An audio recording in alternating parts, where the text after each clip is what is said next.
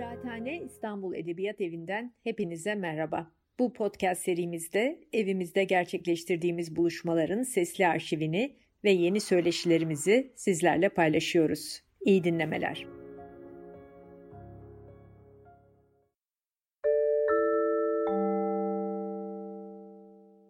Merhaba öncelikle herkese. İyi ki geldiniz. Ee, bu akşam Kıraathane İstanbul Edebiyat Evi'nin kitap sohbetlerinde e, aslında bir hukuk katliamı sonucu 27 yıldır cezaevinde olan e, ve hala onun için bizim de adalet arayışının bir parçası olmaya çalıştığımız şair İlhan Sami Çomak'ın kendi hayat öyküsünü anlattığı e, Karınca Yuvası'nı dağıtmamak üzerine konuşacağız. Konuklarımız şairler Haydar Erbilen, Hakkı Zariç ve İlhan Çomak'ın vasisi İpek Özel. E, bu çerçevede elbette Çomak'ın şiirini, edebiyatımızdaki izini, cezaevinde yazmayı, e, kitabın nasıl hazırlandığını, e, bunları da konuşacağız ve geçmişten bugüne hani şimdilerde e, uzanan o karanlık eller e, İlhan Çomak'ı da aslında 27 yıldır e, cezaevinde tutan gençliğinin baharında e, işte demir parmaklıklar ardına hapseden o karanlık ka- konuşuluyor. Sıkça 90'lar alınıyor. E, o tuğlaların çekilmesi e, gündemde.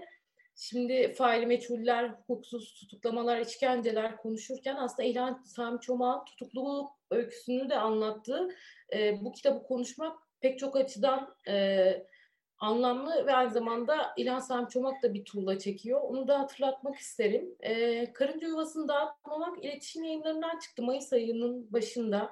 Editörü Kıvanç Koçak. E, bu vesileyle hem konuklarımıza hem de aslında kitapta emeği geçen herkese İpek Özel'e işte Burhan Sönmez'e sunusunu yazan ve kim bilir bilmediğimiz e, emeği olan kimler var hepsine biz de teşekkür edelim. E, hızlıca ben konuklarımızın anlatmasını istiyorum.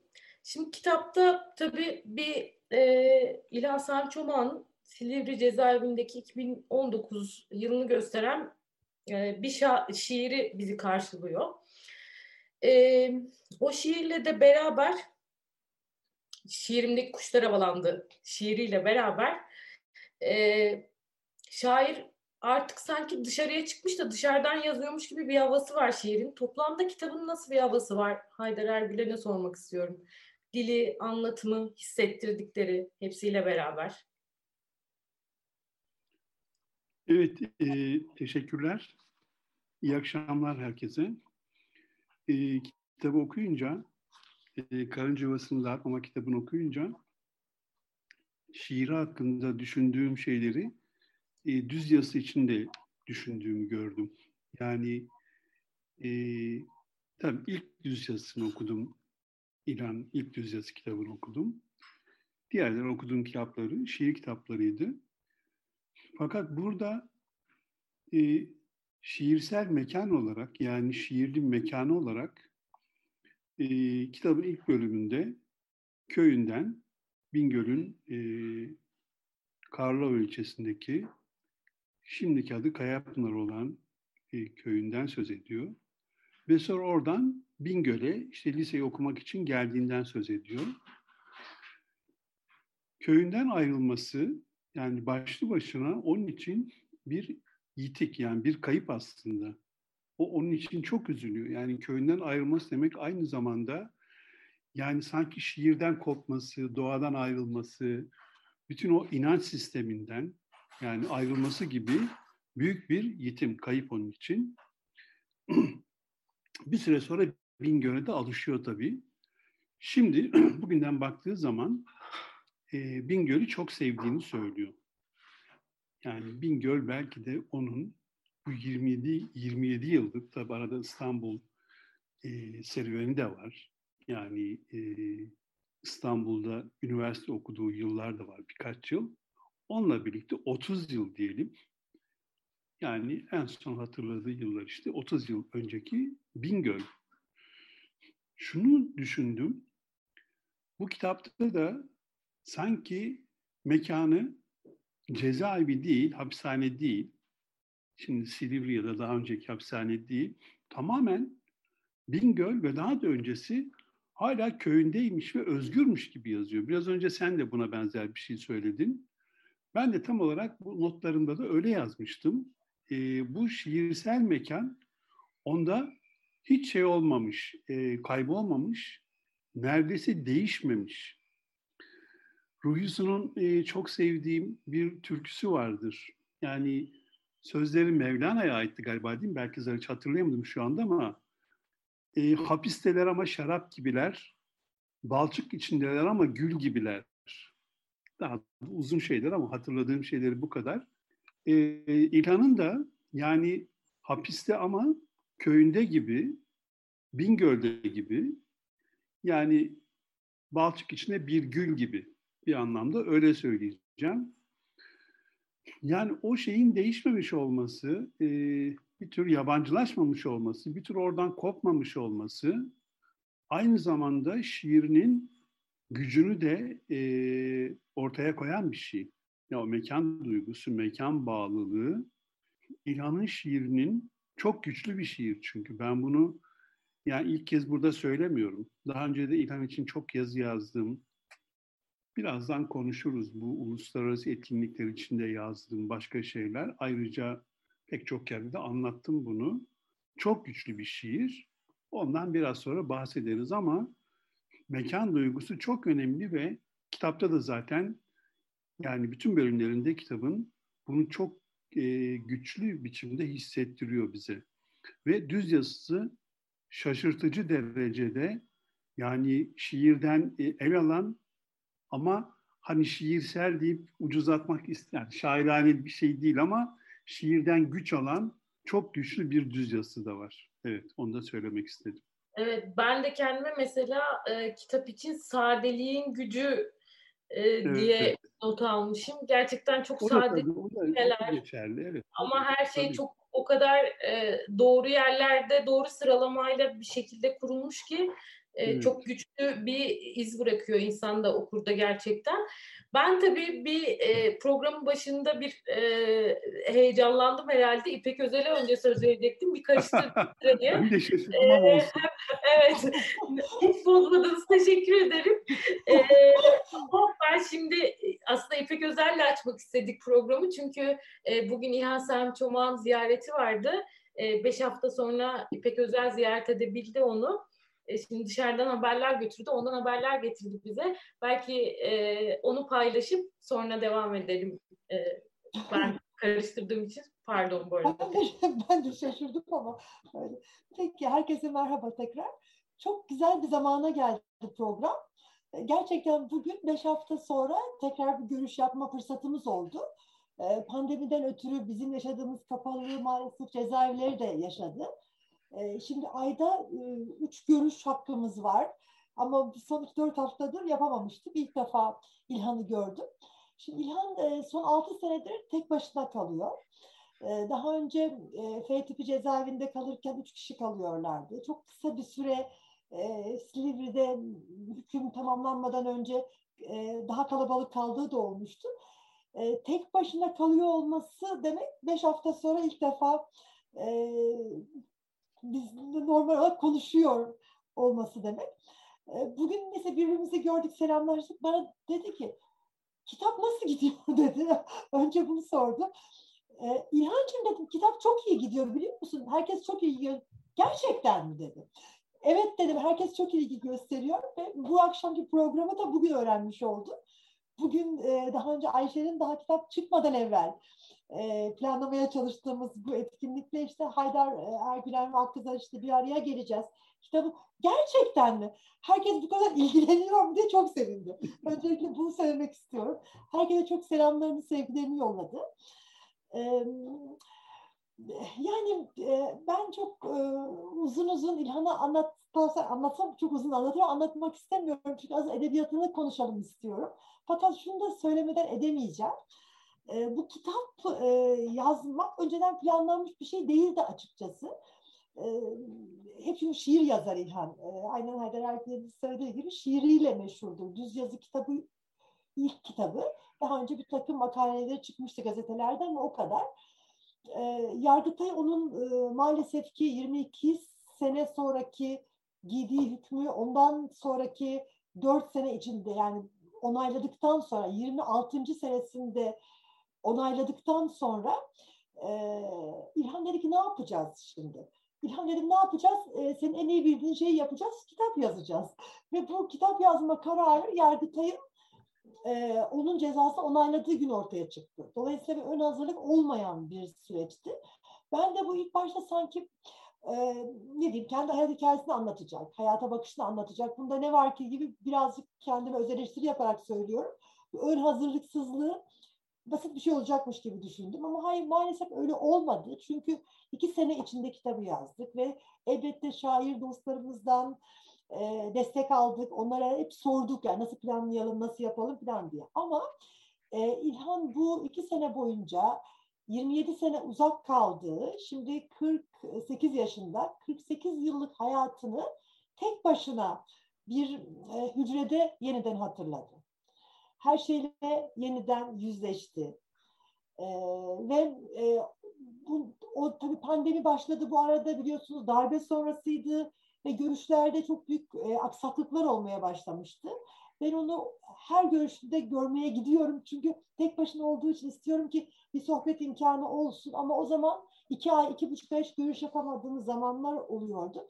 İlhan hayatıyla ilgili hatırladığı her şeyi e, iki ay belki bir buçuk ay aklında tutuyordu. Sonra görüşte e, anlatıyordu. Şimdi ben böyle baktığım zaman e, düşünüyorum ki çok büyük bir yük. Biz hepimiz en basit duygulanımlarımızı bile birbirimize mesaj yollayarak veya telefon ederek anında paylaşıyoruz. E, 27 yıldır uzak kaldığınız ve 27 yılı tek başına haksız yere geçirdiğiniz bir hayatı yeniden hatırlamak, yeniden hatırlamak, ona yeniden yüzleşmek e, ve bunu yazmak çok kolay olmasa gerek. E, bunun sonucunda ben kitabı 12-13 defa okudum e, e, editörümüz e, Kıvanç'la çalışırken. E, şimdi tekrar keyifle, zevkle okuyorum.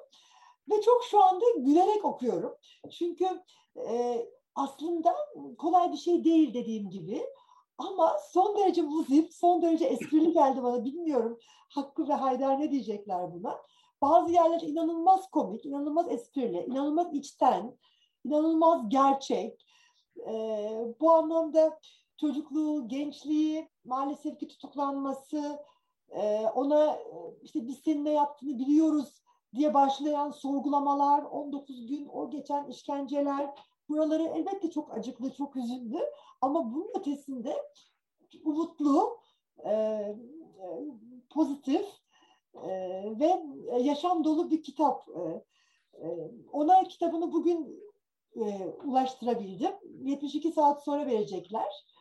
E, ve 72 saat sonra hayatı e, artık kendi elinde olacak. Çünkü parça parça yazabildi. Aynı şey bütün bir kitabı döküman olarak cezaevinden çıkarmak mümkün değil. Böyle mektupların içine e, bilmiyorum iyi görünüyor bilmiyorum. Mektupların içine parça parça yazıp e, yolladı. Ben de onun yazdıklarını editörümüze yolladım. Editörümüzden gelen e, ne diyeyim soruları İlhan'a ya İlhan sen anlatmışsın hatırlıyor musun? İşte görüşte söyle demiştin. Öyle mi olmuştu falan gibi sordum. Tekrar yazdı ve bu kadar bir kitabı e, kendisi bir arada okuma fırsatı olmadan ancak prova baskısında okuma şansına erişerek tamamladı. E, bu anlamda tam ilham olan, tam yaşam dolu olan bir kitap. E, ama bütün bu söylediğim açılardan da hani sadece bilgisayar olmaması değil, yani daktilosu olmaması değil, her şeyi eliyle yazmak zorunda olması değil, her şeyi iki defa yazmak zorunda olması değil. Çünkü bazen mektup atar gönderecek kaybolabilir. O zaman yazdıkları da kaybolur. İçeride fotokopi çekme imkanı olmadığı için otomatikman her şeyi iki defa yazıyor. Yani işin sadece fiziksel zorlukları değil ama asıl e, sizden haksız yere çalınmış 27 yıl sizin uzağınıza konmuş bir hayatı tek başına hatırlamak, bütün dürüstlüğünüzle onu yazmak. E, bence işin herhalde en e, sancılı tarafı bu. Ama İlhan'ı da en mucize yapan tarafı bence bu. Anda... Yani senin söylediklerinde şeyi de düşünüyorum da buradan bu arada Hakkı Zariç'e pas atmak için aslında gayri diyari sıralama şu an daha doğru oldu gibi hissettim. senin getirdiği yerden Zariç'e dönmek çok daha anlamlı olacak. Ee, yani şu söylediği şey İpek'in e, hakkı gerçekten çarpıcı. Yani bizim belki dışarı hep dışarıda olanların anlamakta çok zorlanacağı bir şey. Yani işte bir dertlendiğinde, bir mutlu olduğunda, bir, bir hastalığın olduğunda pat diye birine ulaşamamak, bir sevdiğini anlatamamak, heyecan duyduğun bir şeyi paylaşamamak e, mesela hiçbirimizin çok üzerine düşünmediği bir yanı içeride olmaya dair. E, bununla da beraber şunu da ekleyip sana sözü vereceğim. E, İpek Özel bir önceki İlhan Çomak etkinliğimizde şeyi de anlatmıştı. E, İlhan Çomak'ın yazabilmesi için e, bir masa için iki yıl uğraştıklarını önlerine engeli yani o masanın hikayesi yazılır herhalde tek başına. E, buradan senin deneyimin e, içeride yazar olmak, içeride insan olmak, içeride olmak e, ve içeriden yazmak, dışarıya ulaşmak e, o konuda sen nasıl paradigler buldun hem kitapta hem İlhan Çomak'ta? Eyvallah, teşekkür ederim. Yani ben aslında e, kitapta bir, bir takım yerleri e, okumadım ve bir takım o, okumayacağım yerleri de var. Çünkü e, çok özel nedenlerle dolayı okumayacağım kısımlarını İpek'e söyledim. Ben buraları okumayacağım. E, kendimce nedenlerim var. Fakat İpek e, açıkladığında e, Yargıtay'da onaylandıktan sonra ne yapacağız? Şimdi kitap yazacağız meselesi benim hakkımda şöyle bir e, cümleye sebep oldu. Çünkü içeride yazı yazmak firar etmekle aynı e, şeydir bana göre. Adalet Ağoğlu'nun kitabın girişinde dediği şey var yani intihar etmeyeceksek içelim bari. Eğer firar edemeyeceksek yazmak zorundayız yazmak içeride devlete karşı, iktidara karşı, hükmedene karşı, idareye karşı, gardiyana karşı, yalnızlığa karşı, yoksunluğa karşı, yalıtılmışlığa karşı bir firar etme durumudur. Çünkü e, iktidarın bunu engelleme şansı yok. Sizin yazma gücünüzü elinizden alma şansı yok. Evet masa vermeyebilir.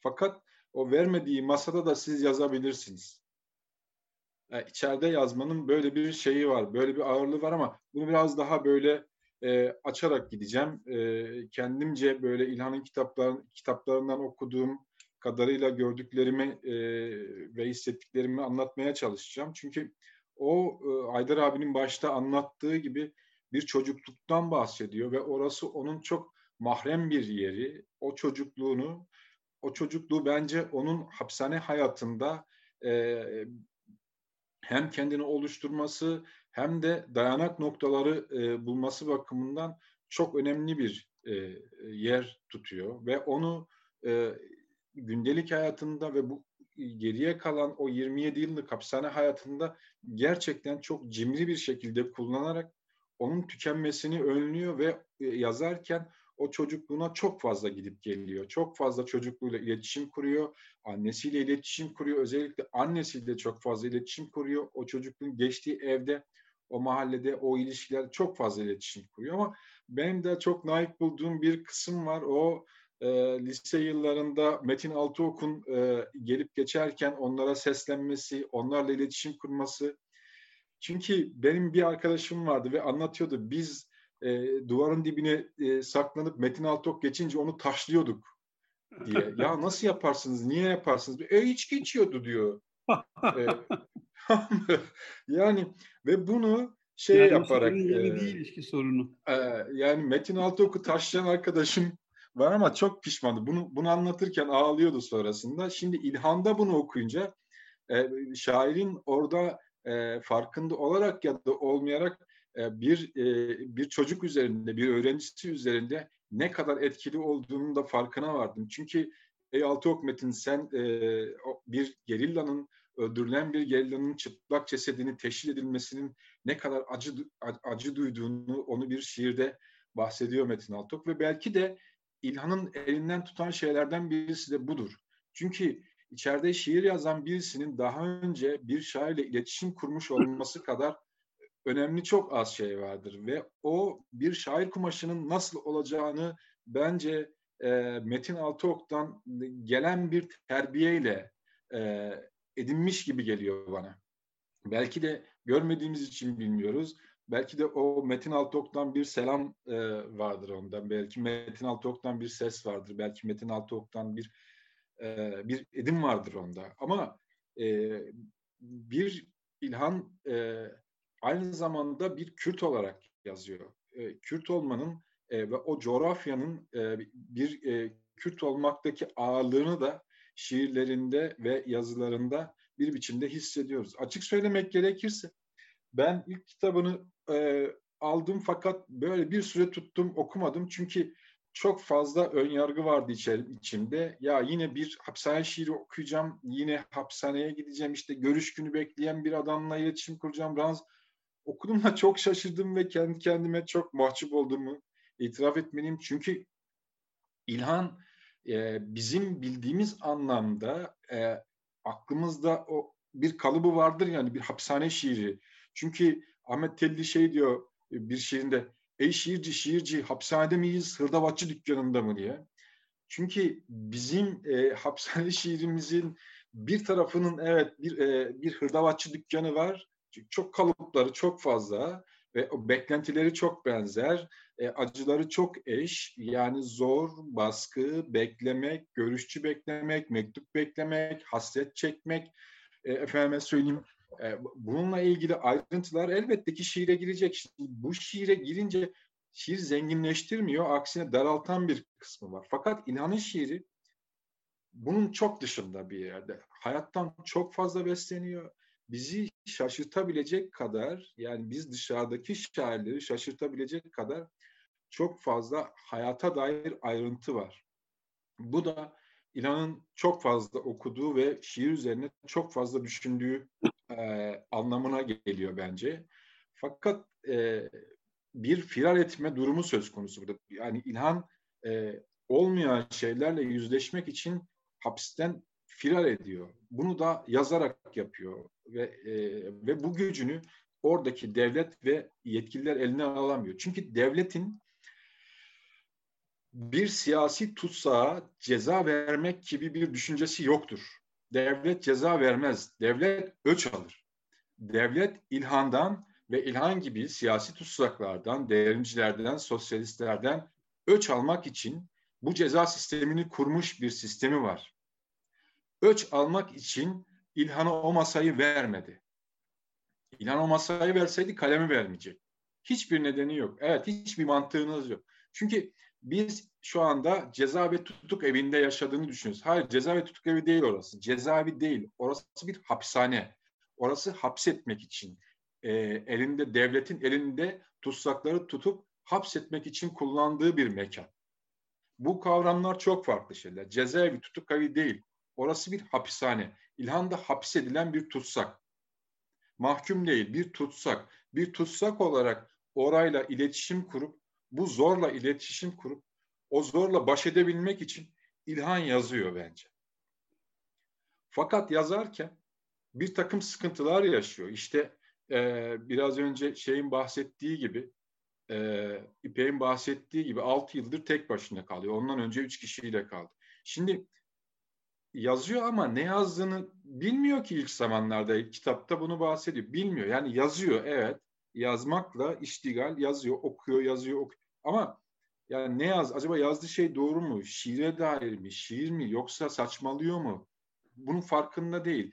Ancak çok fazla bir e, zaman bununla uğraştıktan sonra kendini oluşturup bir emin olma durumuna e, geçebiliyor ve burada da yine bir e, öç alma durumunun başka bir versiyonu çıkıyor karşımıza. Evet şimdi ben Haydar abinin varlıktaki yazısını ayın bu ayın ikisinde okuduğumda İlhan o yazıyı bir buçuk ay sonra falan okuyor. Ve eğer şimdiki durumda zaten yedi kitaptan başka hiçbir şey vermedikleri için İlhan'a ve diğer tutsaklara ya o tercih edilebilecek mi? İşte o dergi oraya gidecek mi? Bu edebiyat kanunundaki bu tartışmalara çok uzak kalıyor, çok uzağında. Bir noktada e, burada e, bir anlamıyla iyi bir tarafı da var bana kalırsa. Bu, bu saçmalıkların uzağında kalması, e, bu tartışmaların ve çekememezliklerin uzağında kalması iyi. Fakat şiirin içinde dinamik dönen o tartışmalardan e, uzak kalınca kendi şiirin o şeylerin, o dinamizmin içinde tartışamıyor fakat bunu var edebiliyor. Bunu var edince de aslında kendi okuduğu ve kendi kendine oluşturduğu bir doktrin var. E, ve ben bu kitabı okurken e, sanki Latin Amerikalı bir edebiyatçının e, edebiyata dair kuramlarını okuyormuşum gibi hissettim ve çok e, e, böyle fiyakalı cümleler değil, çok ağır ağdalı cümleler değil, çok yerinde, çok sade, e, var olanı anlatmak üzere kendini e, nasıl var ettiğini, şiire nasıl baktığını, çocukluğunu, yaşadığı bölgeyi, şiire bakışını vesaire anlatan bir e, ilhan gördüm. Bu yalnızlıktan bahsedebil e, bahsedebilmek için orada e, yazıya sığınıyor. E, efendime söyleyeyim bu hayatın yetmezliğini baş edebilmek için yazıya sığınıyor. Şimdi bizim burada bu saatte İlhan hakkında konuştuğumuzu biliyor ve eminim orada çok heyecanlanıyordur. E, buna dair bir takım şeyler duyumsayıp hissediyordur ve bu bu duygunun ona geldiğine eminim. E, işte biz e, onun adına bu güzelliği burada yaratabiliyorsak e, onu da bu hissettiğini Aslında, düşünüyorum. Aslında e, so Ha İpek tabii tabii. unuttum. Söyleyebilir miyim? Sözümü kestim. Tabii tabii lütfen lütfen kesin. Tabii. Şimdi hakkı söyleyince aklıma geldi. Hani diyor ya hatırlıyordur İlhan hissediyordur burada olduğumuzu falan. Hakkı o kadar güzel yakaladı ki. Tam tersi tam şöyledir yani İlhan çok dikkatli sorar. Saat kaçta olacak? kimler olacak? Nasıl olacak? Öğrendikten sonra ve e, mutlaka der ki bekleyin bir işaret yollayacağım. Bazen diyor ki İlhan bak sakın beni güldürecek bir şey söyleme. Ama sonradan bunu ben bazen konuşmaların başında söylüyorum. Bugün unuttum. Bakın dikkat edin. Bütün dinleyen herkes için söylüyorum. Sadece bizler için değil. İlhan mutlaka bir işaret yolluyor. Yani şu anda bizimle beraber burada o da bunu dinliyormuş gibi. Bunu yapıyor. Gerçekten de yapıyor. Şu an... Şey söyleyeyim mi? Hayır, tabii tabii. Tabii tabii lütfen. Şimdi mesela bugün İlhan'dan aldığım bir şey, bir röportaj var. Uluslararası bir e, e, Kolombiyalı bir gazeteci için yaptığı çok uzun bir röportaj. Onu tape ediyordu. Yazmış ki hapiste olan benim diyor. Şiir değil. Şiir hapsedilemez. Ve e, bugün ben ona sorduğum zaman en son biterken tamam dedim söyle bakalım nasılsın? Nasıl hissediyorsun? Çünkü 45 dakika falan konuşuyoruz. İşte bütün bunları konuştuk, kitabı konuştuk, bugünkü etkinliği her şeyi konuştuk. Nasıl hissediyorsun? Dedi ki daha az yalnızım dedi. Daha az yalnız hissediyorum. E, Haydar var, Hakkı var, Ayşen var, daha az yalnız hissediyorum. Bu gece dedi benim gecem olacak. Daha az yalnız hissediyorum. Evet, bir unutma eklemek istedim. Yani bir kuple paylaşmışsak ne mutlu. Ee, İpek yani bu notların içinde çok teşekkür ederim. Ee, ben kendi alışkanlığımla hakkı e, Haydar Beylerin e, deyişiyle Zariç e, şey dedi ya oradan Haydar Ergülen'e e, Haydar Ergülen'le devam edebiliriz diye düşünüyorum. Aslında siz başta da söylediniz ya o Bingöl anlatısı e, Zariç'te vurguladı işte çocukluğuyla çok fazla paslaşması kitabı boyunca e, ve köyünü çocukluğunu tasvirinin gücü e, aynı zamanda oradaki sosyolojik kültürel yapıyı ve siyasal e, atmosferi anlatışı elbette başına gelen her şeyin aslında Kürt kimliği ve e, onunla beraber bir tarihin devamı olduğunu çok farkında oluşunu da biraz görüyoruz. Ee, yanı sıra bir İstanbul tasviri de var. Onu da onu size hepinize ayrı ayrı sormak istiyorum yani. Ama önce burayı biraz da işte kitaptan bahsederken, dilinden bahsederken e, o köyü, çocukluğu, tasviri, oraya dair okuması ve hafızasının o denli canlı olması, o fotoğrafların e, ona dair değerlendirmenizi almak istiyorum. Evet, sağ ol. Zariç anlatırken e, kafamda o kadar çok e, şey de canlandı ki yani kendi konuşmamın dışında da. Öncelikle tabii Metin Altok, e, Metin Altok'la ilgili e, evet. düşündüm. Çünkü hiç beklemiyordum kitabı okurken. Birdenbire Metin Altok çıktı karşıma. Yani aslında yaş olarak tabii e, onun lise döneminde görmüş olabileceği, görmüş zaten. Başka şair arkadaşların da öğretmeni. Bizim Metin Kaygalak şair arkadaşımız mesela. O da Bingöllü. Onun öğretmeni olmuş Metin abi. Başka arkadaşların da öğretmeni olmuş. Böylece şey gibi de oldu. Altok Metin böyle bir efsane gibiydi. Böyle o bölgede yaşayan, Bingöl'de okuyan herkesin böyle e, öğretmen olmasa da onlara değmiş, dokunmuş bir anlamda e, şeyinde dediği gibi, zar içinde dediği gibi. Ona tabii bir dikkat çekmek istedim. Bu tabii e, hani hapiste olan tabii şair, şiir değil tabii ki öyle. Ve onun niye mahkum edildiği, niye tutsak edildiği tabii Zariç uzun uzun anlattı. Doğru bir biçimde tabii anlattı. Ee, şey diyor kitapta, ee, bir dakika dur. Kedilerden. tamam Benim, babacığım. Bende de oluyor. Bizim beş tane de evde. Oo, zor. Sizinki epey kalabalık. Şeyde lafı unuttum. Pardon ya kusura bakmasın. Ee. Estağfurullah. Ee, evet kendi lafı var diyor ki kitapta. Ee, kötülük rejimine karşı şiir. Bu çok önemli bir söz. Yani şiirin neye karşı yazıldığını çok da güzel bir söz. Tabi oradan işte hepiniz bilirsiniz. Zariş de tabii daha iyi bilir. Ecayhan'a bir gönderme aslında. Ecayhan'ın çünkü e, toplum da demez, kötülük topluluğu der. Çünkü toplum olması için bir değerlerinin olması lazım filan. Topluluk yani böyle dağınık bir şekilde bir araya getirilmiş, buraya bırakılmış bir topluluk, kötülük topluluğu diye. Tabii o kötülük topluluğunun oluşturduğu bir şeyde yaşıyoruz. Yani bir durumda yaşıyoruz. Ve şiir de kötülük rejimine karşı e, yazılan bir şey. Şimdi buradan tekrar şeye dönmek istiyorum. Başta da başta e, başta yani şeyin İlanda kitabından çocukluğundan başlayan yere oradaki çocukluk e, sadece saf bir anlamda çocukluktan onunla sınırlı bir çocukluk değil. Onun içinde ne var? Onun içinde büyük bir sevgiyle bahsettiği bir aile var tabii. O çok önemli. Yani ailenin bu kadar önemli olduğu hani bir yazarda, bir şairde pek az örnekten birisi. Yani bunu bu kadar dile getiren pek az örnekten birisi. Mesela ben e, kız kardeşini tanıyorum Suna'yı. Zaten ilk o bulmuştu beni yıllar önce. E, en küçük kardeşi sanıyorum Suna. Mesela anne babasının hayatta olduğunu, e, tabii Tanrı uzun ömür versin, buradan öğrendim, kitaptan öğrendim ve yani o çocukluk hala sürüyor, saflık. Ben biraz önce Zariç onu söyleyecek sandım. Çıktıktan sonra yapılacaklar listesi yapmış. Bir dört tane madde var burada. Orada gidip annesinin işte bağrına uzanmak hala çocukmuşum gibi diye böyle kendisi dalga geçerek anlatıyor. Ya bu e, gerçekten insanı ağlatır ama daha çok da sevindirir. Hani bir mutluluk hissi verir. Tam da oraya getireceğim. Yani şeyin e, İlhan'ın şiirinin bu kadar güçlü, bu kadar dirençli, bu kadar dayanıklı olmasının temelinde çocukluğundaki aile yapısının önce kendi küçük ailesinin, küçük dediğim hani çok da küçük değil. Kardeşler, anne, baba, dede, büyük anne, babaanne, teyze hep bir arada yani büyük aile. Onlar var. Onların iyiliği var. Yani bu şiirin temelinde iyilik var. Bu çok önemli. Hani şimdi yani şair kötü de olabilir bilmem ne bir sürü şeyler söyleniyor ya.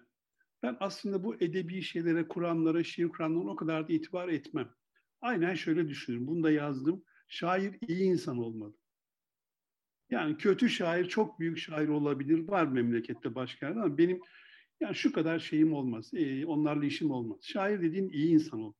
İyi insan vicdanlı insan olmalı. İşte adaletli insan olmalı. İtiraz edemem. Neyse bir sürü iyilik kavramları var. Burada bu şeyin temelinde, şiirinin temelinde, bu kitabın temelinde iyilik var. Ve 27 yıldır hapiste olan bir insan için görülmemiş bir rezalet, daha da ötesi zulüm yani. yani zulüm böyle bir şeydir. Ne desene zulüm örnek ver diye işte İlhan'ın durumu yani başka bir şey. Yani bir sürü şey var da bu.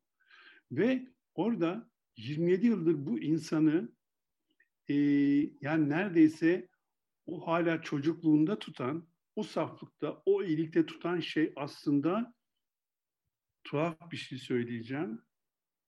O çocukluğun mutluluğu. Ya mutluluk. Bu kitap da Karınca Yuvası kitabı da aslında çok tuhaf. Bir mutluluk kitabı gibi okudum. Kendisi de biraz öyle yazmış. Yani mutlu bir kitap. Ama mutlu sonla bitiyor.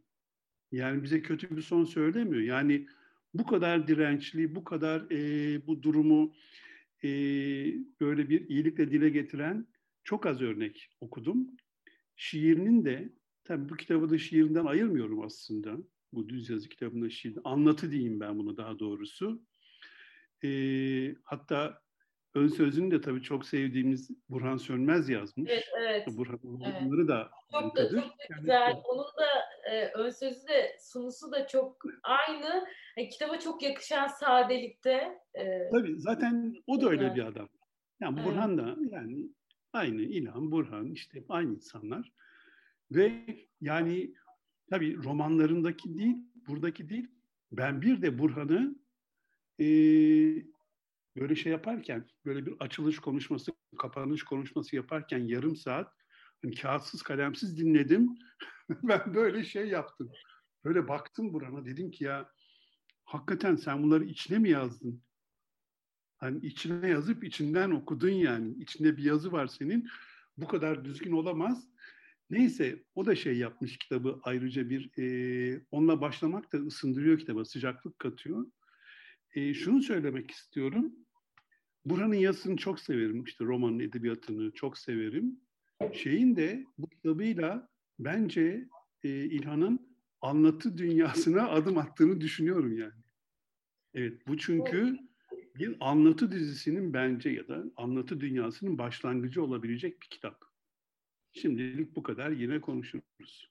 Sizden söz almadan hemen bir şey daha söylemek istiyorum. Yani tam bu anı, anlatı dünyasına adım attı dediniz ya.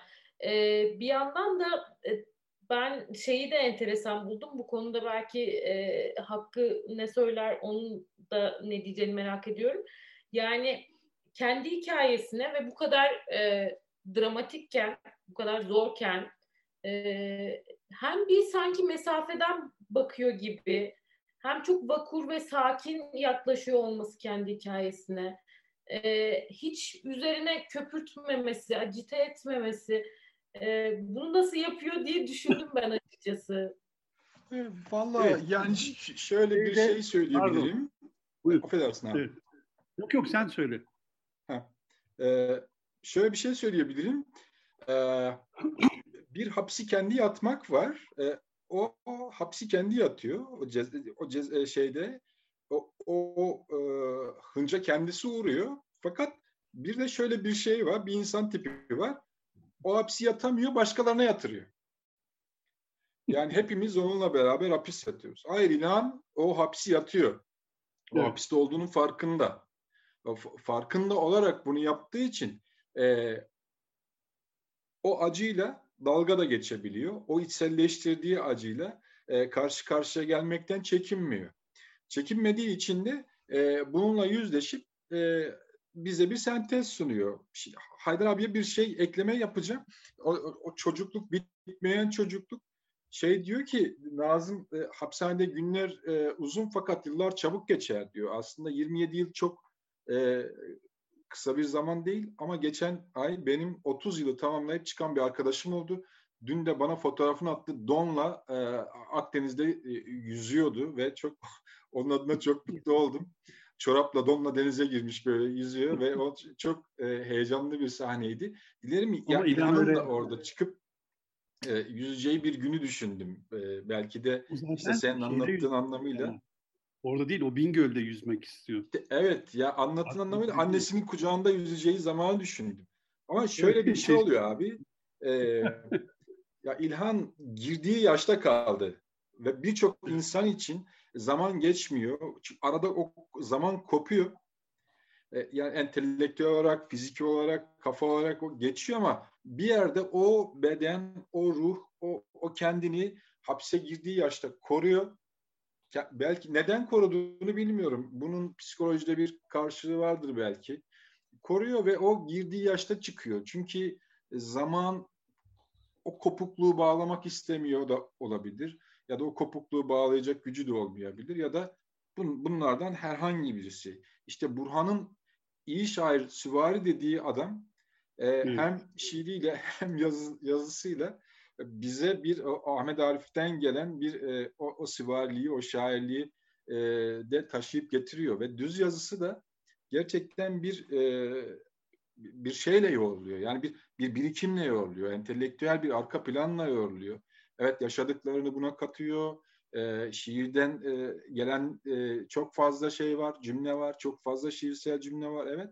Fakat İlhan aynı zamanda artık bir şair olarak adlandırmakla birlikte şair ve yazar olarak adlandırsak da e, bizim hiç başımız ağrımaz. Bence keyifli de olur yani. Hayır tabii deli misin? Şunu söylemek istiyorum. Yani ya çünkü genç bir devrimci olarak girdiği hapisten güçlü ve büyük bir şair olarak çıkacak. Evet. Çıkıyor yani. Yani evet. böyle bir şey. Genç bir devrimci evet. olarak aldılar.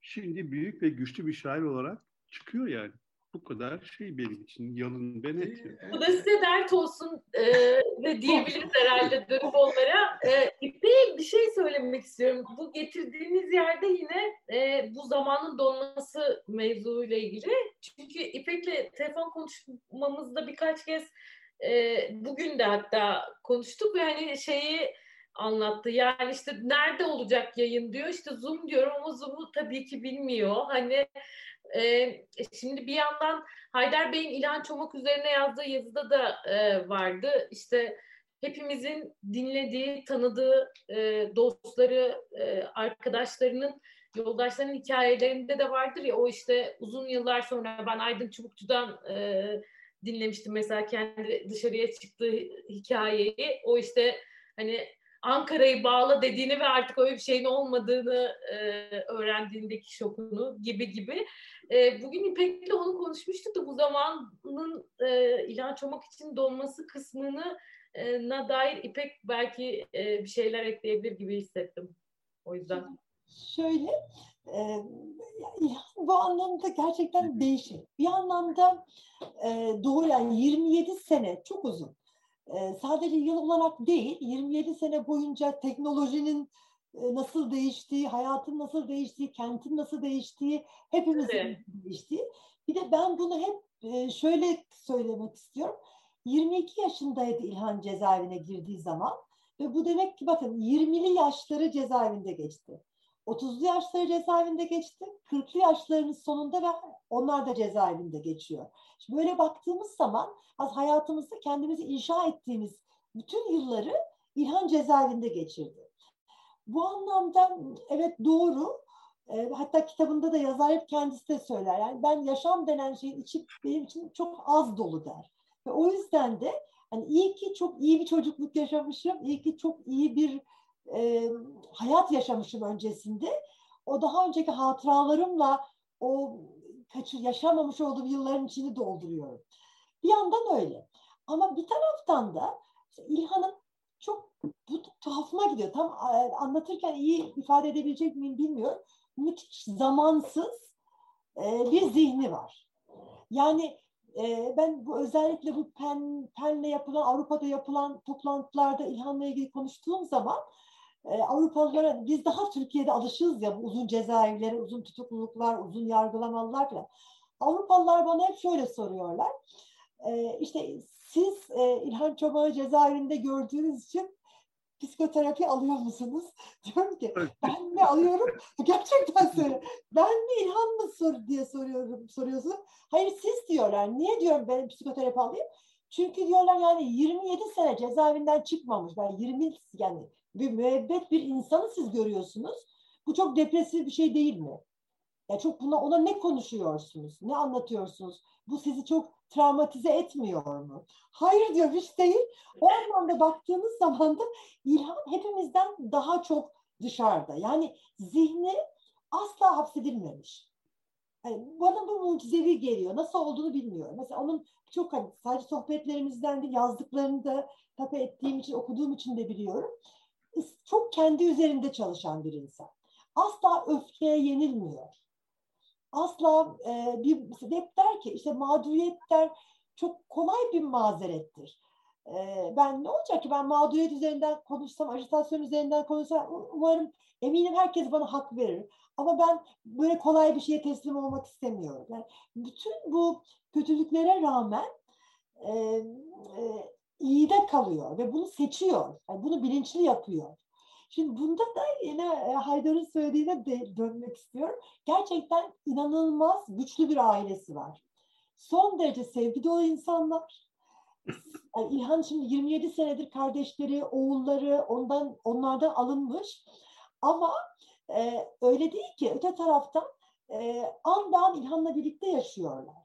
Yani mesela her pazartesi İlhan'ın telefon görüşünde işte bir kere anne babayı arar, bir kere Reyhan'ı arar, kız kardeşini, bir kere Sunay'ı arar, bir kere Nazım'ı arar. Eğer o görüş olmayan e, dönemse bir kere beni arar. Her pazartesi kimi ararsa arasın bizim ortak bir WhatsApp hesabımız var. Mutlaka oradan o konuşmayı bütün detaylarıyla konuşuruz. Ve bütün detaylarıyla konuştuğumuz konuşma 10 dakika. Hani şimdi pandemiden ötürü 20 dakika oldu ama 10 dakika. Yani her görüşte mesela birbirimize mutlaka sorarız. Hani, e, onlar uzaktalar e, benim kadar çok belki onu görmeye buraya gelemiyorlar ama olabildiğince geliyorlar diye mutlaka sorarlar. Yani, ve veya ben onlara sorarım ne söylemek istersiniz? Şimdi bir insan kardeşleri için, çocuğu için onu çok sevdiğimizi söyle.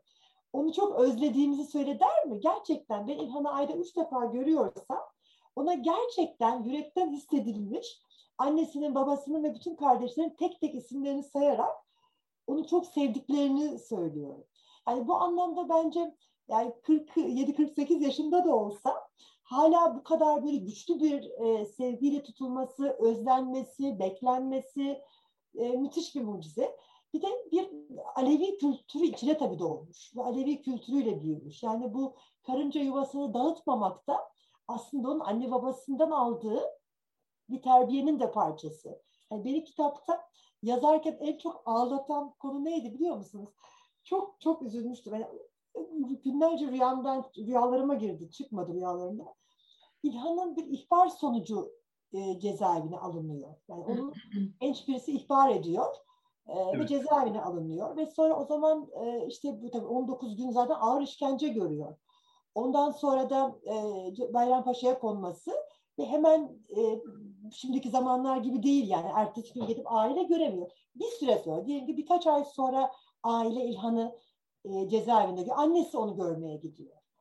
E, ve neyse bu kadar birkaç ay sonra görüşüyorlar. Şimdi birkaç ay sonra anneniz sizi ilk defa gördü ve siz çok ağır bir işkenceden geçtiniz. Yani bunu kendiniz böyle hissetmeye çalışın. Şimdi annenizin hani değil mi sizi yani ne yapmasını beklersiniz? İşte size işkence yapanlara küfretmesini, hayata lanet etmesini, size bakmasını falan. İlhan'a diyor ki, İlhan diyor seni ihbar eden çocuk var ya diyor, o ölmüş. E, muhtemelen yani böyle söylemek istemiyorum ama devlet öldürdü. Yani şimdi genç çocuk niye öldü? Yani, ihbarcılar o, o 90'lı yıllarda o şekilde kullanıldılar biliyorsunuz. İlhan da hani, o canıma değsin gibi bir şey söylüyor. İyi olmuş. 22 yaşında ve ondan dolayı annesi bakın aylar sonra çocuğunu ilk defa görmüş çocuğu büyük bir acı çekmiş. Acı çeken bir çocuğunu ilk defa görmüş ve çocuğunuz 22 yaşında. Yani çok genç bir çocuktan bahsediyoruz. Annesi İlhan'a diyor ki İlhan sus. Yani ben burasını yazarken defiye yapıp çok çok zorlan. İlhan sus sakın söyleme. O da senin gibi cahil bir çocuktu. O da senin gibi, onun da annesi babası var. O çocuk ölmüş sakın söyleme. Yani bu bence çok evliya bir olması gerekir herhalde insana bunu çocuğuna söylemesi için. Yani annesi öyle, babası öyle, kardeşleri öyle. Yani mesela İlhan'ın tekrar yeniden yargılanmasında o zaman kız kardeşi de cezaevindeydi. Ve İlhan'ın yargılamaları son derece sert geçti yeniden yargılamaları. Yani şimdi şu anda o kadar çok avukatı müsaade etmiyorlar ama o zaman neredeyse bir yüze yakın avukat salona giriyordu. Darbe öncesiydi tabii yani bundan dört sene önce yeniden yargılaması tamamlandı. Ee, ve yüze yakın avukat salona giriyordu. Bir tek İlhan geliyor ama onlarca jandarmayla geliyor. Ve inanılmaz sert. Hatta bana ben işte isimle alıyorlar salona. Herkes salona almıyorlar izleyici olarak. E, ben bir gün salona girmek için bekliyorum sırada. Benim ismimi okudu jandarma. Dedi ki kim dedi yargılanıyor dedi. E, dedim niye bana böyle bir şey soruyorsunuz? Çünkü bana bir kağıt gösterdi. Bakın dedi bize yüksek güvenlik tedbiri alın diye e, bize e, bir e, emir geldi. Ve biz e, yüksek güvenlik tedbiriyle sizi burada alıyoruz. Bu kişi kimdir dedi. Lütfen dedim internete Google'a yazın İlhan Selvi Çomak ve kim olduğunu görün. Neyse biz o kadar sert ortamda girdik ve İlhan e, aylar sonra hatta yıllar sonra ilk defa Reyhan'ı gördü. Çünkü o zaman Reyhan da cezaevinde. İlhan'ı görmeye gelemiyor. İlhan cezaevinde Reyhan'ı görmeye gidemiyor. Ve sevgilisi sayesinde yıllar sonra birbirlerini gördüler. Mahkeme salonunda işte Reyhan İlhan için e, tanıklık yapacak. E, şimdi böyle bir mesela bu kadar sert böyle bir şey ortamda nasıl bir şey beklersiniz? Reyhan İlhan dedi ki seni çok seviyorum. Seni çok özledim. Seni çok seviyorum. Yani e, ve o kadar sert bir ortam, o kadar sert. Yani bunlar e, son derece doğallıkla, son derece sevecenlikle, son derece sevgi dolu söylenen şeyler. Yani ne bileyim bu sabah ben görüşe gitmeden önce Nazım e, erkek kardeşi Almanya'da yaşayan işte onun oğlu küçük e, ve İlhan telefon ettiği zaman çok erken telefon ediyor. Bir Almanya'ya göre tabii çok erken bir saat oluyor onun araması. O istiyor ki Robin de konuşsun e, amcasıyla. E, çocuk da küçük bir çocuk yani. O kadar erken saatte uyanamıyor. E, sanırım Almanya saatine göre o herhalde bir e, 9'da arıyor burada. İşte 7, 6.30, 7 olması lazım Almanya saatine göre araması. E, Nazım da darılmış. Yani 5-6 yaşında çocuklar, 4-5 yaşında çocuklar var. Darılmış Robin'e. Yani niye amcamla kalkıp konuşmadın diye. O da demiş ki e, lütfen amcama söyle beni öğleden sonra arasın. Şimdi Nazım bunu ses, canlı ses kaydı yaparak yollamış İlhan'a anlatır mısın diye.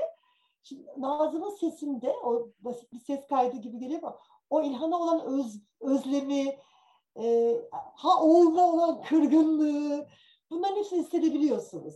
Hani bu anlamda söylediğim zaman şunu söylemek istedim ki herhalde 27 yıl sevgisizlik, 27 yıl o soğukla hiçbir şey olmadığı bir yer. Ve İlhan'ın şu anda kaldığı cezaevi yüksek güvenlikli bir cezaevi. Ee, hiçbir şey yok yani. Her taraf taş e, ve her taraf demir. Hiçbir şey yok. Bazen hani taşların arasından bir çiçek çıkar ya İlhan bazen çıkar mesela onun avlularında.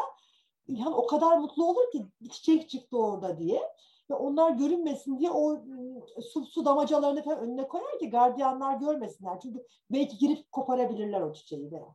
Yani böyle bir ortamda hala İlhan bu kadar sevgi doluysa, bu kadar zarifse, bu kadar düşünceliyse hani o çocukluktan aldığı ve hala ona bolcana akan sevginin bence burada müthiş bir payı var. O, o... Yani yaşanmamışlığın da çok büyük payı olsa gerek tabii bu söylediklerine karşılıklı hem sevdiklerinin hem onun özellikle onun tabii ki e, hayallerine bir insana ait olan bir sürü şey yaşayamamış olması. Evet. E, burada birazcık e, zamanımız daralıyor. Yani böyle bir kez hatırlatayım e, izleyenler tabii ki burada hem İpek hem e, Hakkı hem Haydar Bey çok güzel şeyler anlatıyorlar. E, Karınca Yuvası'nı Dağıtmamak kitabını e, okumanızı kesinlikle tabii ki bir kez daha öneriyoruz. Yani İlhan Çomak'la beraber aslında bakarsanız Türkiye yakın tarihinde bir e, özeti. Bugün konuşulan pek çok şeyin de e, bir parçası. E, bir kez daha onu da söylemek isterim. Ama oradan önce şimdi e, sona gelirken bir e, gene Haydar Ergülen İlhan Çomak, Çomak'la ilgili bir yazısında e, bir bölüm dikkatimi çekti özellikle şu bakımdan. Oradan da Zari, Zariç'e yeniden pas atacağım yani işte ilan çomak için neler yapılabilir diye aslında yazıyorsunuz. Yapılması gerekir diye.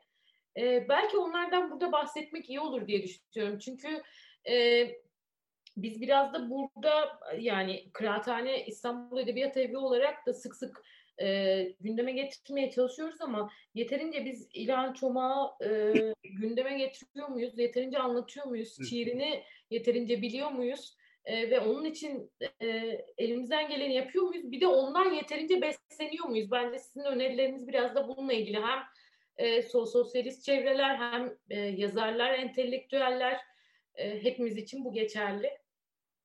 Evet, sağ ol. Şimdi e, bu çocukluk meselesi, aile meselesi, iyilik meselesi tabii biraz önce Zariş de değindi, İpek de değindi. Yani bunun kökeninde bir de şu var. Yani birleştireceğim yer aynı zamanda Dersim inanç kültürü. Onu tabii çok sıklıkla vurguluyor zaten. Evet, Bingöl'ün yani Dersim'den uzanan, Dersim'in uzandığı yerde o kültürün bir parçası. Yani Kızılbaş kültürünün bir parçası. Çünkü sonuç olarak Kızılbaş. Yani bu Kızılbaş diye geçer. Ve bu tabii Dersimli olmak ve oradaki bu Dersim inanç kültürünün ögeleri tabii çok önemli. Bir defa fedakarlık, özveri ve şimdi unutulan digerkamlık dediğimiz özgecilik yani. Bu hepsinden kıymetli digerkamlık. Yani ben de anlatacaktım, İpek anlattı iyi ki. Annesinin orada söylediği şey, yani kendisini ihbar eden ve pek çok insanın şeyine, e, mahcubiyetine yol açan, işte yani İlhan'ın hala 27 yatmasına sebep olan genci annesinin söylediği şey e, doğrusu aynı kültürden olduğum için benim için de yabancı değil. Yani az çok bunun kodlarını biliyorum. Ben de Kızılbaş kültüründenim de aynı kültürün ögelerindenim. O yüzden de ayrıca kendimi daha da yakın hissediyorum tabii aynı şeyden olmakla. Bir defa orada doğaya yakın olmak, doğa kültürünün orada çok önemli olması, bütün kitaplarında anlattığı şeyden. Ayrıca Dersim üzerine antropolojik kitaplarda da bu doğa kültürünün ne kadar önemli olduğu, bu inanç kültürünün yolun ne kadar önemli olduğu orada da açığa çıkar. Onlardan böyle bir iki şey okumak, yani makale okumak, bir iki şey okumak aslında biraz da İlhan'ın şiirinin gücünü, İlhan'daki iyiliği, aile yapısını, direncini ve hala hayata nasıl baktığını, mutluluğunu bize biraz açıklayabilir diye düşünüyorum. Yani bu da arkadaşlarımın söylediklerine e, şey yapmak için ne derler, desteklemek için bunları söyledim. Tabii söyleyeceğim pek çok başka şey de var. Şimdi e, bugün e, şeyin götürdüğü kitapta, İpek'in götürdüğü kitap benim Önemsiz Günler ve Haftalar diye bir gün pazar ekinde yazdığım ve 52 yeni hafta önerdiğim, başka haftalar önerdiğim bir kitap önemsiz. Oradaki haftalardan bir tanesi İlhan için yazmıştım. Bir avuç gökyüzü haftası. Yani şöyle şeyler tabii hayali, ütopik şeyler öneriyorum. Ee, unuttum çoğunu ama İlhan için olanı söyleyeyim. Bir avuç gökyüzü haftası tabii Çetin Altan'ın kitabından yola çıkarak başlığı koydum. Yani o bir hafta işte İlhan'ın şiirlerinin okunması, onun kitaplarının okunması gibi şeyler, etkinlikler falan öneriyorum. Evet. Asıl olarak evet, Aa, asıl olarak şöyle, pardon rica ederim buyur. Yani şey unuttum değil de ben e, not almıştım da hani ben en çok dikkatimi çeken e, yerleri hani e, her yıl bir hafta onun adıyla anılsın, e, ona mektuplar, toplu mektuplar yazılsın. E, paneller, Tabii. süreçler zaten yapılıyor belki ama Tabii. 1 Mayıslar, 8 Mart'lar ki e, doğum günümü kendim belirledim diyor kitapta da ya 8 Mart olarak. Evet, 8 Mart. Orada bir şaibe var Nisan, Mart falan. O 8 Mart'ı seçtim daha güzel hani kadınlar Dünya Emekçi Kadınlar Günü daha ne olsun. Bence de öyle yapalım. ee, 1 Mayıslar 8 Mart'lar e, işte Suruç Ankara tren garı katliam Madımak katliamı gibi anmalarda şiirlerini e, değerlendirin diyorsunuz gibi gibi örnekler. E, bu da ondan yeterince besleniyor muyuz sorun biraz buraya dayanıyordu. Ayrıca şöyle yani bu bir buçuk yıldır salgın sürecinde yani eskiden de şiir atölyesi yapıyordum. Haftada bir iki atölye yapıyordum. Şimdi tabii bu salgın olunca işte bu şey üzerinden online olarak daha çoğaldı. Yani pek çok şiir atölyesi yaptım. Orada çeşitli projeler yaptırıyorum katılan arkadaşlara. 10 kişilik gruplar oluyor şeyler. Bu projelerden bir tanesi İlhan Sami Çomak'ın Şiir Okumak Neye Yarar? adlı şiir şiiri var. E, Hazar için bastığı son e, kitabın adı Geldim Sana kitabında burada. E, Senur Sezer Emek ve Direniş Ödülünü de aldı kitap. E, İlhan'ın kitabı. Orada şiir okumak neye yarar diye bir şiir var. Böyle beyitler halinde, ikişer halinde. Ben vallahi 4-5-6 atölye oldu. Yani onar kişiden olsa 50 kişi diyelim, 40-50 kişi. Ama insanlara da söylüyorum bu arada. Durumu anlatıyorum. isteyen yazsın diyorum. Herkese zorlamak istemem. Memur var aralarında bir şey var. Ne bileyim insanlar istemeyebilir yani gibi. Bunu e, bu şiiri sürdürüyoruz. Yani e, İlhan'ın şiirini sürdürüyoruz. Bunu ben İpek'e de söylemiştim. E, İpek'le de böyle bir atölyeye konuk olmuştu İpek. Orada hatta bir iki şiir de okumuştuk. Evet. Benim düzenlediğim festivaller var. Uluslararası şiir festivalleri var. Eskişehir, İzmir, Ataşehir Belediyesi. Bunlarda uluslararası şiir uzun yıllardır yapıyorum. Fakat tabii iki yıldır yapamadık. Ve niyetim yapabilseydik bu sene belki Eylül'de falan orada birer program olarak bu İlhan Sami Çomak etkinliği yapacağım. Ve oralarda yüz yüze bu şeyleri e, yazan şairlerin gelip bunu bir zincir olarak okuması. Yani böyle bir şey var kafamda. Yani şey olarak yapmak istemedim. Online de olabilirdi ama şiir tabii hani buradayız ama yüz yüze yani daha çok yüz yüze işte insanlar gelsin okunsun böyle dokunsun filan öyledir. O nedenle umarım yani işte bu sonbaharda e, İlhan için bunları yapacağız. Yani e, evet benim şimdilik söyleyeceklerim bu kadar. Bu e, konuda e, Zariç'e döneceğim ama hemen e, arada e, birkaç tane e, yorum ve soru var. Onları da paylaşayım hızla. E, YouTube'da e, gelen Yücel Kayıran'ın bir sorusu var İpek sana. E, İlhan Sami Çomak'ın kendisini ihbar eden kişinin e, ölümünü duyması üzerine o iyi olmuş dediğini söylediniz. Bu duygusunu daha sonra da taşımış mıdır acaba diye sormuş. Ayrıca senden cevap almadan e, Gökmen Gül Zoom yükledim sayesinde yani tabii İlhan'ın sayesinde demiş. Ender Emiroğlu selamlarını iletiyor. E, yani bir kez daha hatırlatayım. Soru görüşünüz varsa e, izlemeye devam edenler paylaşabilirsiniz hala. E, İpek senin yanıtını alayım sonra e, Hakkı'ya döneceğim. Ee, Yücel Bey değil Kayıran. mi? Aha, Yücel evet. Kayıran. Tamam. Ee, şöyle söyleyeyim. Ee, ya size şaşırtıcı gelebilir ama ben kendimi İlhan'dan daha çok öfkeli buluyorum. Şu anlamda söyleyeyim. Ee, ya benim hafsalam almıyor. Ben onun e, yeniden yargılanmaların tamamını izledim. Dosyasını çok iyi çalıştım. Ee, Avrupa İnsan Hakları Mahkemesi iki defa kararı bozdu. Ee, ve adil yargılanmadığına hükmetti. Ee, uğradığı müthiş bir haksızlık. Yani dünya hukuk tarihinde böyle bir yargılama yok. Yani 22 sene bir yargılama sürer mi? Ve 22 sene boyunca yani biz tekrar yeniden yargılama esnasında hep salondaydım diyorum ya. Ee, mesela çok ona e, kitapta da anlatıyor. Ona e, söylenen şeyler. işte İlhan'ın bir treni e, ateşli saldırıda bulunduğu bahsediliyor. 22 yaşında bir gençten bahsediyoruz. Ee, ve şimdi değil bakın Devlet Güvenlik Mahkemesi, askerin olduğu mahkeme o tarihte e, Bingöl'e soruyor. Yani trene böyle bir silahlı saldırı açılmış. E, işte bize bu konu emniyet raporlarını yollayın.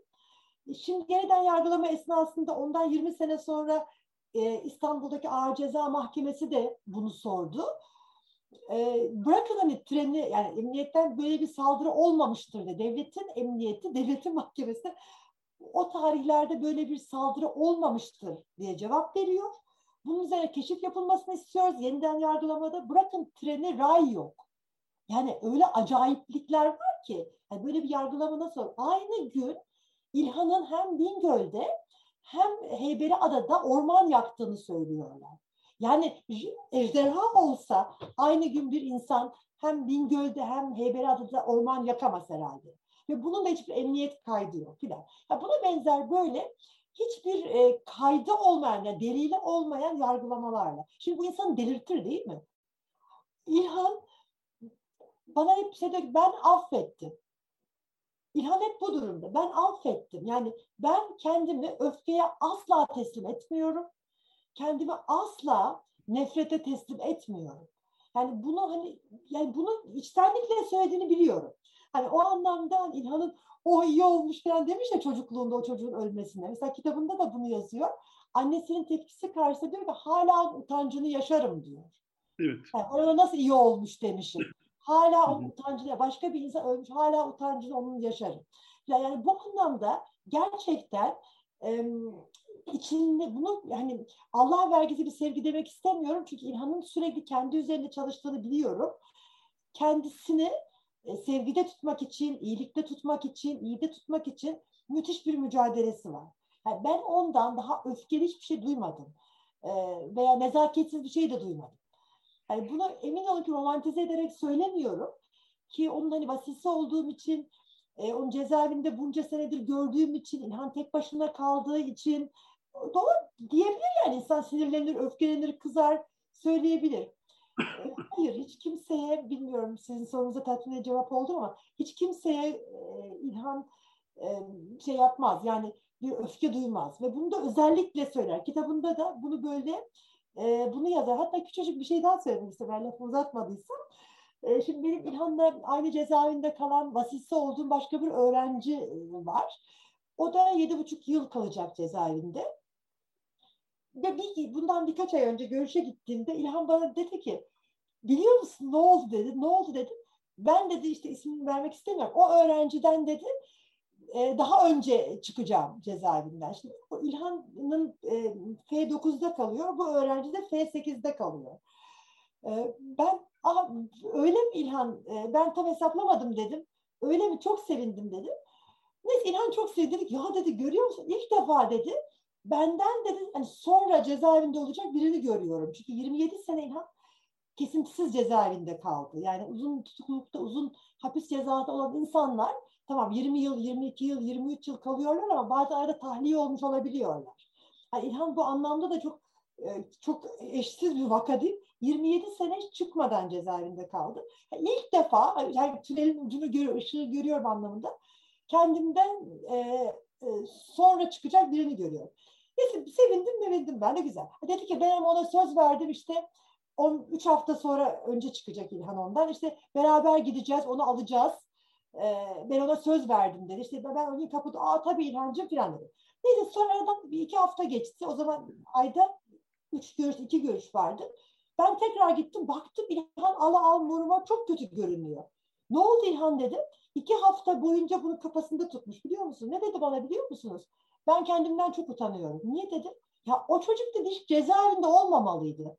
O dedi benim oğlum yaşında. Yani çok genç bir öğrenci. Hala aktif öğrenci. O benim oğlum yaşında. Ben nasıl ben yani benim oğlum yaşında hiç hapiste olmaması gereken bir çocukta iki hafta önce dedi çıkacağım için sevindi. O dedi hiç yatmasın. Yani bunu çok içtenlik etsin. O hiç yatmasın dedi. Ben, ben ona yıllarında ben yatayım. Ve bunu 27 senenin üzerine söylüyor. Yani dolayısıyla çok uzatmak istemiyorum sözü ama hani e, gerçekten İlhan hiç kimse için ne o olsun der, ne e, e, nefret duyar, e, ne bu anlamda kinlenir. Yani o biliyor ki hakkını çok güzel anlattığı gibi e, onun suçu yok. E, o bir sistem sorunu ve bizler de e, bu sistemi bu anlamda sorgulamadığımız sürece daha İlhan gibi pek çok genç öğrenci veya benim vasisi olduğum İlhan dışında e, ki öğrenciler gibi pek çok öğrenci cezaevinde kalmaya devam edecek. Evet. Ben e, İlhan'ın kendi içinde bir oh dediğini başka hiç tanık olmadım. Ya bu arada tabii bunları yaşayan e, bir herhangi birinin e, öfke duymasını da herhalde kimse garipseyemez, yadırgayamaz ya da haksız bulamayız. Ama İlhan Çomağ'ın bilinciyle ve e, yazma kabiliyetiyle kendine başka bir yol seçtiği e, aşikar ama işte e, o onun yolu hakikaten bu gibi görünüyor. Çünkü zaten bir ömrü e, çalınmış. Hani ne diyeyim kaybedecek çok da e, az şey var gibi duruyor. E, hemen İpek mikrofonun kapalı bir şeyler Şunu e, demek istiyorum. çok bence müthiş bir disiplin bu. Yani öfkelenecekken, e, nefret edecekken öfkelenmemek. E, yani bu çok zor bir şey. Ben açıkçası çok öfkeleniyorum. Ben İlhan'a yapılanlar için çok öfkeliyim. Vasisi olduğum diğer öğrencilere yapılanlar için çok öfkeliyim. Yani benim bizim şu anda üç öğrencimiz hiç üniversiteye gelmeden hukuk fakültesinden mezun olacaklar. Ben o çocukların hangi koşullarda cezaevinde ders çalıştıklarını biliyorum. Bana oradaki e, gardiyan arkadaşlar söylüyorlar. Hiç uyumadı bu hafta. Hiç uyumadan, ışığı hiç sönmedi falan diye. Üç öğrencimiz var bu anlamda yani sınavlara aktif olarak giren çalışan. Onların hangi koşullarda orada çalıştığı neden öyle olsun ki? Hani dönüp bu konuya dönüp onu söylüyorum. dosyalarına baktığınız zaman, duruşmalarına baktığınız zaman, karara baktığınız zaman suçlu olsalar, bakın açıklıkla bunu derdim ki İlhan suçludur veya şu öğrencilerim benim suçlulardır. Tamam suçlular ama biz gayret edelim işte onların hayatla bağını, eğitimle bağını koruyalım. Yani suçlu olmuş olsalar da onların eğitimle ve hayatla bağının devam ettirebilmek için onların basisi olmaya devam ederdim. Bu ayrı bir mevzu. Ama yok yere yani cezaevinde neden cezaevinde olsunlar? Hani bu anlamda tabii, biz öfkeliyiz ama onlar değiller. Bu da bu gibi geliyor bana. Yani e, çok normal yani bunların hepsi olası şeyler. Ben e, Zariç'e de şeyi soracağım. Yani e, aslında Haydar Ergülen'le biraz konuştuk. E, yani İlhan Çomak için ne yapılmalı? E, da, da yani ne, ne, neler içerideki bir şairin neye ihtiyacı vardır ve onun özgürlüğüne işaret etmek için neler yapabiliriz ve e, kadri kıymeti yeterince bilinir mi İlhan Çomak'ın? Onu şey yapacağım. Hemen senden önce iki, üç tane küçücük mesaj var. Onu da okuyayım. E, Songül Coşkun emeğinize sağlık. İlhan Sami Çomak bir an önce özgürlüğüne kavuşması umuduyla demiş. Oya Arat sayenizde bilgi sahibi oluyoruz. Teşekkürler demiş. Kum Böceği takımı yüreğinize sağlık. Güzel insanlar iyi ki varsınız. Mete Özel iyi yayınlar demiş. Ha Yücel Kayıran da e, sorunun cevabına yorum olarak İlhan Sami Çomak'ın daha sonra ben nasıl böyle bir şey söyledim demiş olması da çok güzel. Teşekkürler demiş. E, şimdi hakkı sendeyiz. Da şey haber şey gördüğü kadarıyla İpek'in anlattıkları kadarıyla ve e, bizim de bu gözlediğimiz kadarıyla artık İlhan'ın e, 30 yılı tamamlayıp çıkmasının dışında hukuken ve e, herhangi yapabilecek hiçbir şeyimiz yok. E, sadece e, işte zamanı dolduracak ve tahliye günü geldiğinde çok üzülerek de olmasına rağmen o çocuktan iki hafta önce çıkacak ve iki hafta sonra cezaevi kapısında o çocuğu Alman heyecanıyla tekrar oraya gidecek. Fakat e, yani o süreç biraz daha tehlikeli ve sıkıntılı geçecek. Yani İlhan Sami Çomak için ne yapılabilir? E, yani bizim de kendimizce yaptığımız bir, bir takım şeyler var. Onun adına imzalar düzenledik, söyleşiler düzenledik. Kitap fuarlarında İlhan'ın kitaplarını imzaladık. E, İlhan adına yapılan imzalara katıldık. E, İlhan adına yapılan söyleşilere katıldık. İstanbul'da, Diyarbakır'da, Türkiye'nin belirli yerlerinde. Onunla ilgili bir takım etkinlikler yapıp e, duyarlı kılmaya çalıştık. Fakat e, kuliste konuştuğumuz üzere Haydar abinin dediği gibi İlhan şairlerin birçoğunun okumadığı bir şair ama burada e, bizi izleyiciler arasında şairlerin olması ve selam göndermesi e, elbette mutluluk verici. Çünkü biz İlhan'la aynı zamanda şiirden kardeşiz. Şiirden akrabalığımız var. E, biz bu akrabalığımızı şiir üzerinden sürdürüyoruz. Edebiyat üzerinden sürdürüyoruz. Dolayısıyla bir kan bağı kurmuş oluyoruz kendi aramızda ve e, onunla ilgili yapılacaklar listesinde bu kan bağı da bize yardımcı oluyor. Mesela Türkiye Yazarlar Sendikası üyesi oldu. Artık biz sendika olarak İlhan Türkiye'de ve dünyadaki e, e, temsiliyetini yürütmeye ve güçlendirmeye çalışıyoruz. Burada İpek de yardımcı oluyor ve Nilay ile ben işte e, sendika adına Türkiye ve uluslararası arenada İlhan'ı temsil etmeye tabii İpek'le beraber çalışıyoruz. Fakat e, yani hemen çok yakın gelecekte ne yapabiliriz diye soracak olursanız yani bu yeni kitabını e, Karınca Yuvası'nı Dağıtmamak kitabını e, muhtelif yerlerde, muhtelif kitap evlerinde İlhan adına e, imzalayabiliriz. E, onunla ilgili e, bu duyarlı artırabiliriz e, ve onun şiirlerinin okunması, yazdıklarının okunması için de e, ondan bahseden yazılar, ondan bahseden e, müzikler yapılabilir, yazılar yazılabilir. Belki de bir süre şöyle bir e, zaman dilimi belirleyip şairler kendi kitabını imzalarken kendi imzasını değil, İlhan Sami Çomak imzasını atabilir. İşte Haydar abinin dediği gibi etkinliklerde İlhan Sami Çomak'la ilgili oturumlar düzenlenebilir ve e, bu farkındalık bu şekilde yaratılabilir diye düşünüyorum.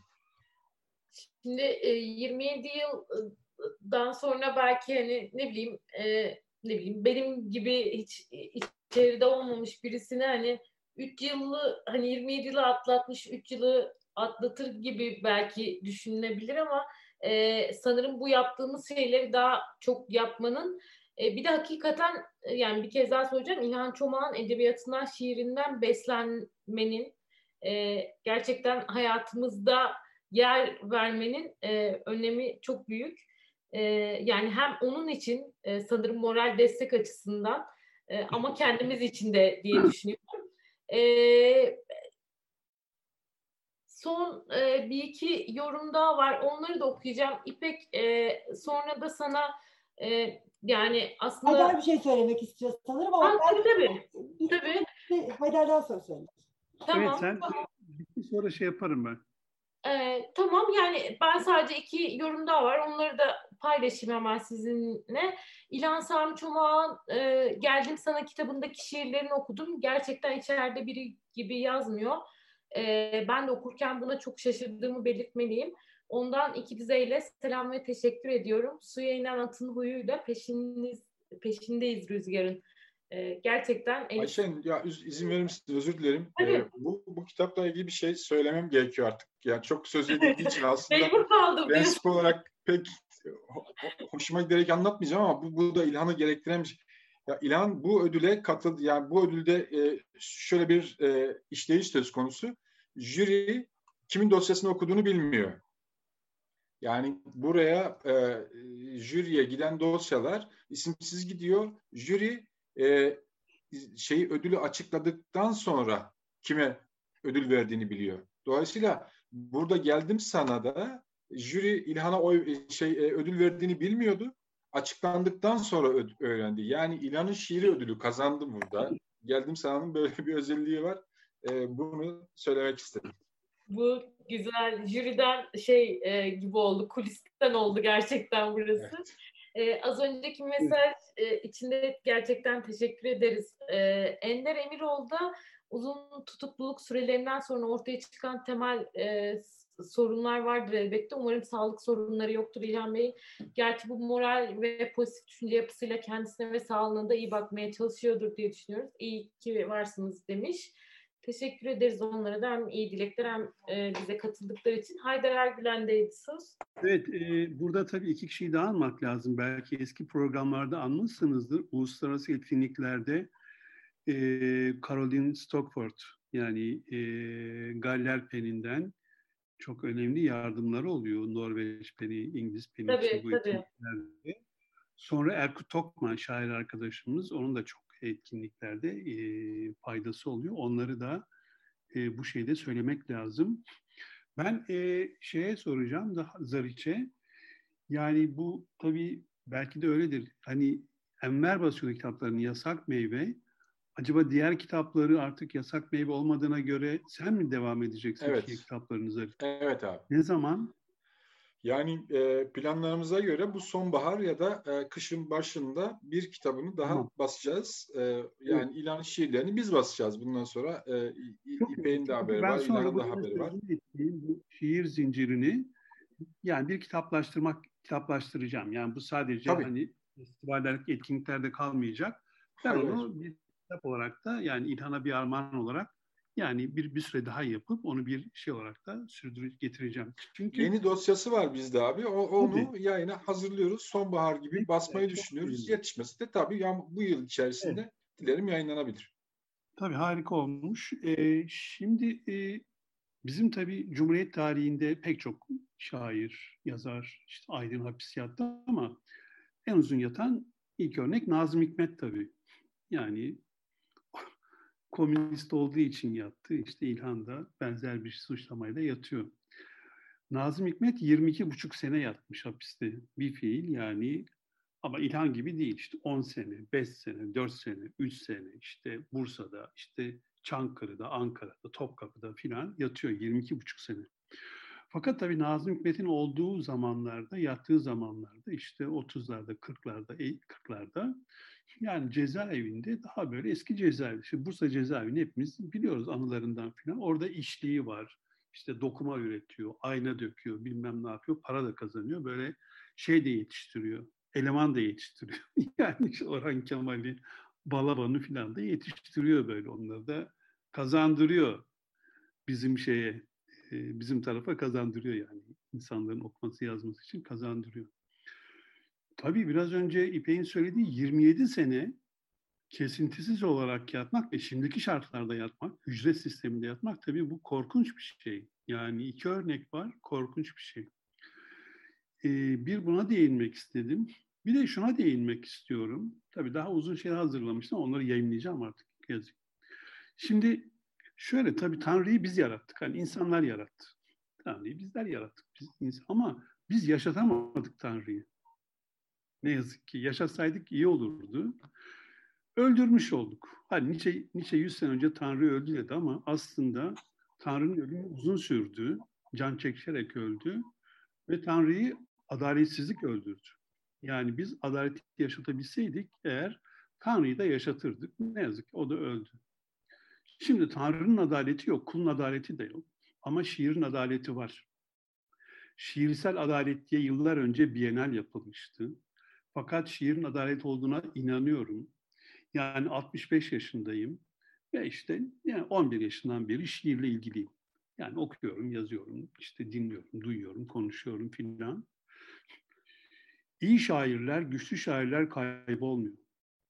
Yani 50 sene önce de hani bir şiirini okusan, bir kitabı olsa, o zaman kimse yüzüne bakmasa, 50 sene sonra birileri kurcalıyor ve birdenbire o şair hayata dönüyor. Yani İlhan'a adaletin vermediği şeyi, hakkı şiir verdi bence. Şiirsel adalet var. Ve İlhan 27 yıldır hani sesini çok az duyurabilmesine, İpek'in sayesinde duyurabilmesine rağmen, şairlerin de pek duymamasına rağmen bence büyük bir şiir yazdı ve yazmakta. Ve ayrıca bu kitabında ona çok değinemedik şiir kısmına. Şiirle ilgili çok düşündüğü için bunu da kendisi söylüyor zaten. Ee, gerçekten şahane saptamaları var, tespitleri var. Ben bunu yazacağım. Yani ayrıca yazacağım. Şahane saptamaları, tespitleri var. Ve yani şiir her şey değildir diyor ama çok şeydir demek istiyor. Çünkü İlhan'ın e, hem ailesi, çocukluğu, kültürü, geldiği yer, inanç sistemi bütün bunları konuştuk. Ama ayrıca şiirin İlhan'a getirdiği bir güç var. Evet, bir terbiye var. Evet, terbiyeli bir insan. İşte aileden, kültürden gelen bir terbiyesi var ama bir de şiir terbiyesi var. Bunu da kendisi söylüyor. Bu onu daha güçlü bir şair yaptı. Yani karşılıklı olarak şairle şiirin yani şiirin terbiyesi gücü uzun zamana yayılabilir. Ama İlhan gibi insanlarda karşılığını bulabilir ve bulmuş. Bu da aslında hani edebiyat edeptir derler ama bizim anladığımız anlamda değil tabii. Onlar ahlakçı anlamda söylerler bunu. Biz başka bir anlamda, etik anlamında söyleriz. Ya burada da şiir gerçekten bir insanı nasıl terbiye eder ve o insan şiiri nasıl terbiye eder? Bunun için İlhan Sami Çomak gerçekten çok yetkin, seçkin ve biricik örnektir diye düşünüyorum. Sonra bana bir söz daha verirsen iki dakika İlhan için yazdığın kısacık bir şiir okuyacağım. Belki bitirirken. Mutlulukla tabii ki. Yani, ne demek, neden vermeyeyim? evet, şimdi e, sadece hani şimdi az önce biraz konuştuk bu 30 yıla tamamlanması ve zaruri e, serbest bırakılması meselesi ama 3 e, yılda yani gene de e, hali hazırda dile kolay. E, biz gene de hani onun adalet e, ihtiyacını mümkün olunca dile getirip bu 3 yılın geçmemesini, cezaevinde geçmemesi için elimizden geleni yapmaya devam etmeliyiz diye düşünüyorum. E, İpek Özel'in bu noktada e, hukuksal süreçteki son durumu da bizimle paylaşması iyi olabilir. E, bizi izleyenlerin de fikri olur, bilgisi olur en azından. Bey, ben de burada birkaç şey söylemek istiyorum. Şimdi İlhan'ın dosyası Anayasa Mahkemesi'nde. En son Yargıtay onadı ve dosya Anayasa Mahkemesi'ne gitti. Ee, biz Anayasa Mahkemesi'nin e, bu kararı bozmasını umuyoruz ve diliyoruz. Ee, çünkü e, yani hani şunu diyemeyiz işte Türkiye burası, Türkiye'de hukuk yok, bilmem bir şey yok. Ama neden olmasın? Çünkü o kadar açık, o kadar bariz ki dosyada İlhan'ın uğramış olduğu haksızlık. Anayasa Mahkemesi bu kararı bozmalı ve İlhan'ın hakkını teslim etmeli. Ee, bir tanesi bu ve bu yüzden de hani e, daha çok bunu anlatmalıyız diye düşünüyorum ve Ayşen özellikle ekstra çok çok çok teşekkür etmek istiyorum sana. Çünkü sen her fırsatı sadece kıraathane olarak değil, susma platformu olarak da e, bütün hukuksal toplantılara İlhan'ı dahil ediyorsun. Çok çok teşekkür ederiz. Şimdi Anayasa Mahkemesi'nin alacağı karar çok önemli.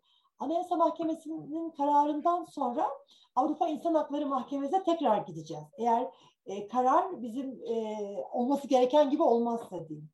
E, bu hemen geçen hafta bir gelişme oldu. E, Avrupa Parlamentosu'nun biliyorsunuz sen Türkiye'ye e, bir raporu olur e, düzenli. E, ve Avrupa Parlamentosu Türkiye raporunda İlhan Çomak'a yapılan haksızlığı andı. Hemen yeni birkaç gün önceki raporda. E, İngilizcesi raporun bana geldi ama o kendi parlament, Avrupa Parlamentosu kendisi çeviriyor kararı, e, raporu ve Türkçesi yayınlanacaktır yakın zaman içinde. Yani orada da bunu çok açıklıkla söylüyorlar ki yani yeniden yargılanma oldu ama yeniden yargılanmada dayatılan şartlar, koşullar uluslararası e, standartta kabul edilebilir şartlar değildi. Yani bu anlamda İlhan Çolak'ın yeniden yargılaması haklı bir yargılama değildi diye Türkiye raporunda Avrupa Parlamentosu e, bunu anıyor. Dolayısıyla e, bir anlamda hani hukukla ilgili e, biz şu anda yani Yargıtay'dan sonra bir şey kalmamış gibi geliyor ama hala Anayasa Mahkemesi'nden umutlu bir şey duyabiliriz diye düşünüyorum. Bir de bir üçüncü bir şey var. Bu hani hiçbirimizin neşesini kaçırmak istemiyorum ama bunu da ister istemez aklımızda tutmak zorundayız. Şimdi bu sene 1 Ocak itibarıyla bu şartlı tahliyelerle ilgili tavır değişti. Normalde İlhan 30 sene hüküm giymedi. 36 sene hüküm giydi siyasi bir e, müebbet tutuklusu olduğu için ama hani alışta gelmiş olan 36 yılın 36'sını da cezaevinde geçirmiyorlar.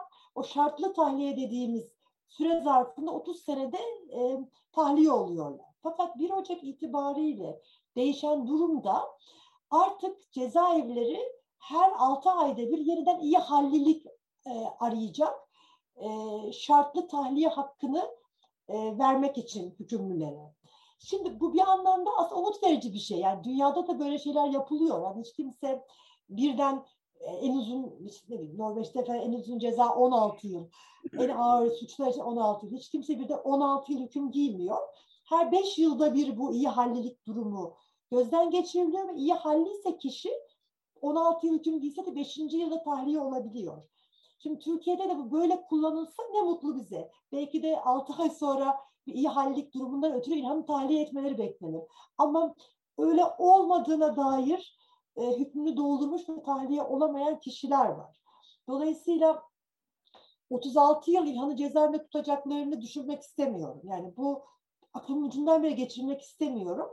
Ama e, öte taraftan da her 6 ayda bir e, bu ne diyeyim e, değerlendirme yapıp da şartlı tahliye hakkı tanıyacakları için e, de ben İlhan'ın iyiliğini, İlhan'ın hukuki durumunu, İlhan'ın şiirini ve edebiyatını daha çok anlatmak istiyorum. E, ki çünkü dışarıdan e, içerisi de haberdar oluyor. E, ve hiçbir şüphe olmasın e, 30 yıl dolduğu gün onu hemen tahliye etsinler. Hani bu evet, anlamda evet. böyle bir hukuksal şeyle karşı karşıyayız.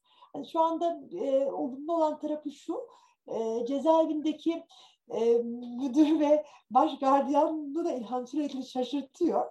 E, bundan önce bir Kemal Bey vardı. Şimdi başka bir yere tayini çıktı. Baş gardiyandı. Sürekli İlhan'ı ve beni test ediyordu. Şimdi mesela bir sefer bana gelip diyor ki ben diyor e, karar verdim. Biz sadece disiplin cezası vermeyiz. Ödül de veririz. Biz size açık görüş hakkı vereceğiz. Ekstra açık görüş hakkı vereceğiz. Ben diyorum ki yani İlhan'a danışmadan ben böyle bir hak yani böyle bir ödülü kabul edemem. Lütfen İlhan'a danışır mısınız? Diyor ki hocam işte siz uzun saatler geliyor. Yani Kadıköy'den Silivri'ye çok uzun saatler seyahat edip geliyorsunuz. Bunu vermemiz lazım. İlhan çok iyi bir yani çok uh, hak ediyor bunu falan. İlhan'a gidiyor. İlhan diyor işte böyle bir şey açık görüş hakkı size vereceğiz. İlhan da diyor ki benim dışındaki diğer arkadaşlara verdiniz mi? diyor ki sen burada tek başına kalıyorsun şeyde. Yani tek başına bir hücrede kalıyorsun. Diğer arkadaşlarla kalmıyorsun ki onlar nereden bilecekler? Hayır diyor İlhan. Onlara vermezseniz ben bunu tek başıma bunu kabul edemem. Ne bileyim çok şaşırmış. Bir gün diyor ki bana o kadar sinirlendim ki diyor bu ne biçim adamdır dedim diyor. Bir tane yemekhaneden elma almış. Bana kendisi anlattı bunu. Mesaiden sonra gitmiş İlhan'ın yanına. E, elma demiş sana getirdim. İlhan da demiş ki başkalarına da elma götürdünüz mü? başkalarına da verdi. Bir tane elmayı bile almamış. Gerçekten almaz. Yani gerçekten bu terbiyededir ve bu e, ne diyeyim adilane durumdadır. Hani bu anlamda bana diyorlar ki biz İlhan'dan yani cezaevi yönetimi bana bunu söylüyor. Biz İlhan'dan çok e, kendimizi sorguluyoruz onunla konuştuğumuz, sohbet ettiğimiz zaman. E, tabii bir de ekliyorlar işte, ah bir de işte hani siyasi olmasaydı o zaman daha çok sevecektik falan diye de ekliyorlar ama demek istediğim e, umarım her şey yolunda gidecek ama yine hukuken bu aşamaları da e, atlatacağız ki İlhan e, diğer öğrenciler 15 gün önce çıksın ve 15 gün sonra gidip onu kapıda karşılayabilsin diye.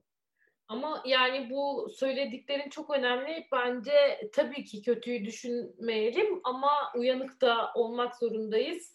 Ee, sarayda oyun bitmiyor malum. Ee, hakikaten elimizden geldiğince İlhan Çomağ'ın e, zaten haksız yere yattığı e, bir ömür var e, bunun mümkün olunca uzamaması için e, dikkat kesilmekte fayda var. Bu söylediğin bence e, dikkat edilmesi gereken bir şey. Anayasa Mahkemesi bu kararı bozsun. Bunu o kadar Evet, Anayasa Mahkemesi yani, bu kararı bozsunu sık sık dillendirmemiz yani bu hani tar bence hukuk Türkiye hukuk tarihini değiştirsinler.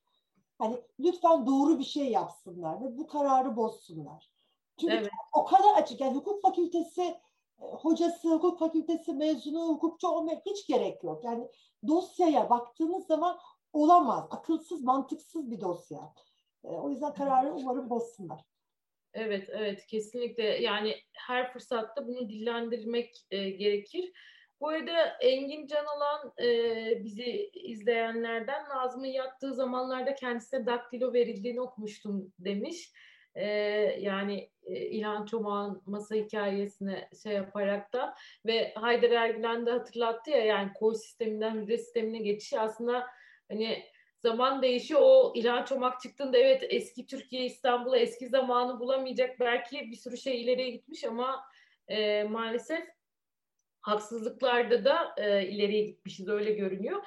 Bir de bir izleyici yorumu sorusu var. E, gene e, yani e, hepiniz tebessümle anlatıyorsunuz. Çok zor e, bir konu konuşuyorsunuz. E, bu bir direniş midir sizin için? E, bu ortamda öyle hissettiğini söylemiş. E, bu konuda bir şey söylemek ister misiniz? Sonra hakkını son sözünü alacağım. E, Haydar Ergülen'in şiiriyle veda edeceğiz. Ama Hakkı da bir şiir okusun. Yani bu şeyi programı okay şeyin şiirini okumadan kapatmayalım. Tuhaf olur. Ve uyar. İlhan'ın ya şiirini ben de okusun. Şöyle bir şey söyleyeyim. Ben de İlhan için bir şiir yazdım. Ee, o, ha, ne güzel. Bizim yeni de yayınlandı. E, o biraz uzun. E, o yüzden e, e, o Kürtçe'ye çevrildi ama yani İlhan için Türkçe yazdığım bir şiirin Kürtçe'ye çevrilmiş olması benim için büyük bir mutluluk. E, dilerim İlhan'ın Kürtçesini de okur. E, burada yani geldim sana da burada neler yok diye bir şiiri var. Onu okuyayım. E, İlhan e, teslim olmadan geçirdi bu kadar zamanı. E, gerçekten e, direndi ve bunu edebiyatın gücüyle, şiirin gücüyle yaptı bana kalırsa. Buradan bir mağduriyet üretmedi, öfke üretmedi, mağduriyete ve öfkeye teslim olmadı. Bir edebiyatçı vakurluğuyla, bir şair naifliğiyle yaşadı bunca zamanı. Biz evet Aydar abinin dediği gibi çok iyi bir şairi e, okumanın ve onun şiirini e, yeniden yeniden okumanın erdemiyle gülümsüyoruz belki de burada. Bahçe ve duvarını aşıp okula asan çocuklar yok. Kelimelerden dostluk yapan insanın iyilik bağı yok. Taş atmak için taş yok. Çiğ toplayan çiçekler ve haritadan taşıyacak nehirler yok. Simit kokusunun kalabalığı, kalabalığı çağıran tazeliği yok. Feragatiyle, insan güzelliğiyle kadın yok. Çimenlere uzanıp göğün sadakatini demleme imkanı yok. Lamba gibi mum da yok. Karanlık yok. Karanlık hiç yok. Mevsim dönümleri ve ay tutulması yok. Toprak yok. Bitkinin güzellik edası yok. Kedinin patisi, atın terleyen hızı yok. Rüzgarın havalandırdığı perde, üzümün çürüyen salkımı yok. Ayrı kaldı hayat güneşten. Burada yön yok. Ama vardır bir çıkış. Hep vardır demiş. Teşekkürler her şey için. Çok güzel. Ben de İlhan için yazdığım şiir okuyayım son olarak. Benim arkadaşım yazdı. Yaz gelmiş dedi arkadaşlık. Görmeye gittik bahçelerine. Bir avuç güneşle döndüm biraz da mavi. Söylerim dedi. Size gelir seneye dedi. O sene gelmedi yaz sonrakinde de. Çoktan gitmişti arkadaşım yaz geldiğinde. İki yazımız bir olmadı ayrı kışladık. Bu şiir çıktı çıka çıka yarısı kederdi. Sonra çok yaz düştü çok bahçe sustu. Güneşiyle gezerdi sıcaktı arkadaşımdı. Söndü o güneş içimize bu karanlığı açtı. Yazındı, kuzumdu, bahçemdi nerede? Orada bir yaz var şimdi içeride. Evet, teşekkür ederim. Teşekkürler. Yani şiirlerden sonra e, konuşmaya geçmek çok kötü bir şey bence. o yüzden e, hızlıca veda şey. etmeyi uygun buluyorum. E, şiirin üzerine konuşmak hakikaten yakışıksız geliyor. E, ama sadece İlhan Sami Çomak'ın e, kitapta gene Karınca Yuvası'nı dağıtmamakta diyor ki adalet uzun, upuzun yargılanmamaktır. Adalet kanunlarının herkes için geçerli olmasıdır. Adalet haksız yere içeride olmamaktır. Adalet unutulmamaktır. Ee, biz İlhan Sami Çomak'ı unutmayacağız. En azından e, bunu elimizden geldiğince yapacağız. Anayasa Mahkemesi'nin de özürlüğünü iade etmesini istiyoruz tabii ki İlhan Sami Çomak'a. Teşekkür ediyorum herkese, hem izleyenlere hem Teşekkür ederiz. sizlere. Teşekkür ederiz. Sağ olun. İyi akşamlar diyelim. Yeniden İyi akşamlar. artık İlhan Sami Çomak'ın edebiyatına onun da katıldığı oturumlarda konuşabilmek dileğiyle. Bir de kitabı gösterirsem ayıp olur mu? Ay olmaz tabii. Ben olmadığı için paylaşmak istemedim yani. Tabii tabii. Böyle kapatalım o zaman. Hoşçakalın. İyi Evet. Geceler. fotoğrafıyla evet. Evet. Hoşça kalın. Güzel.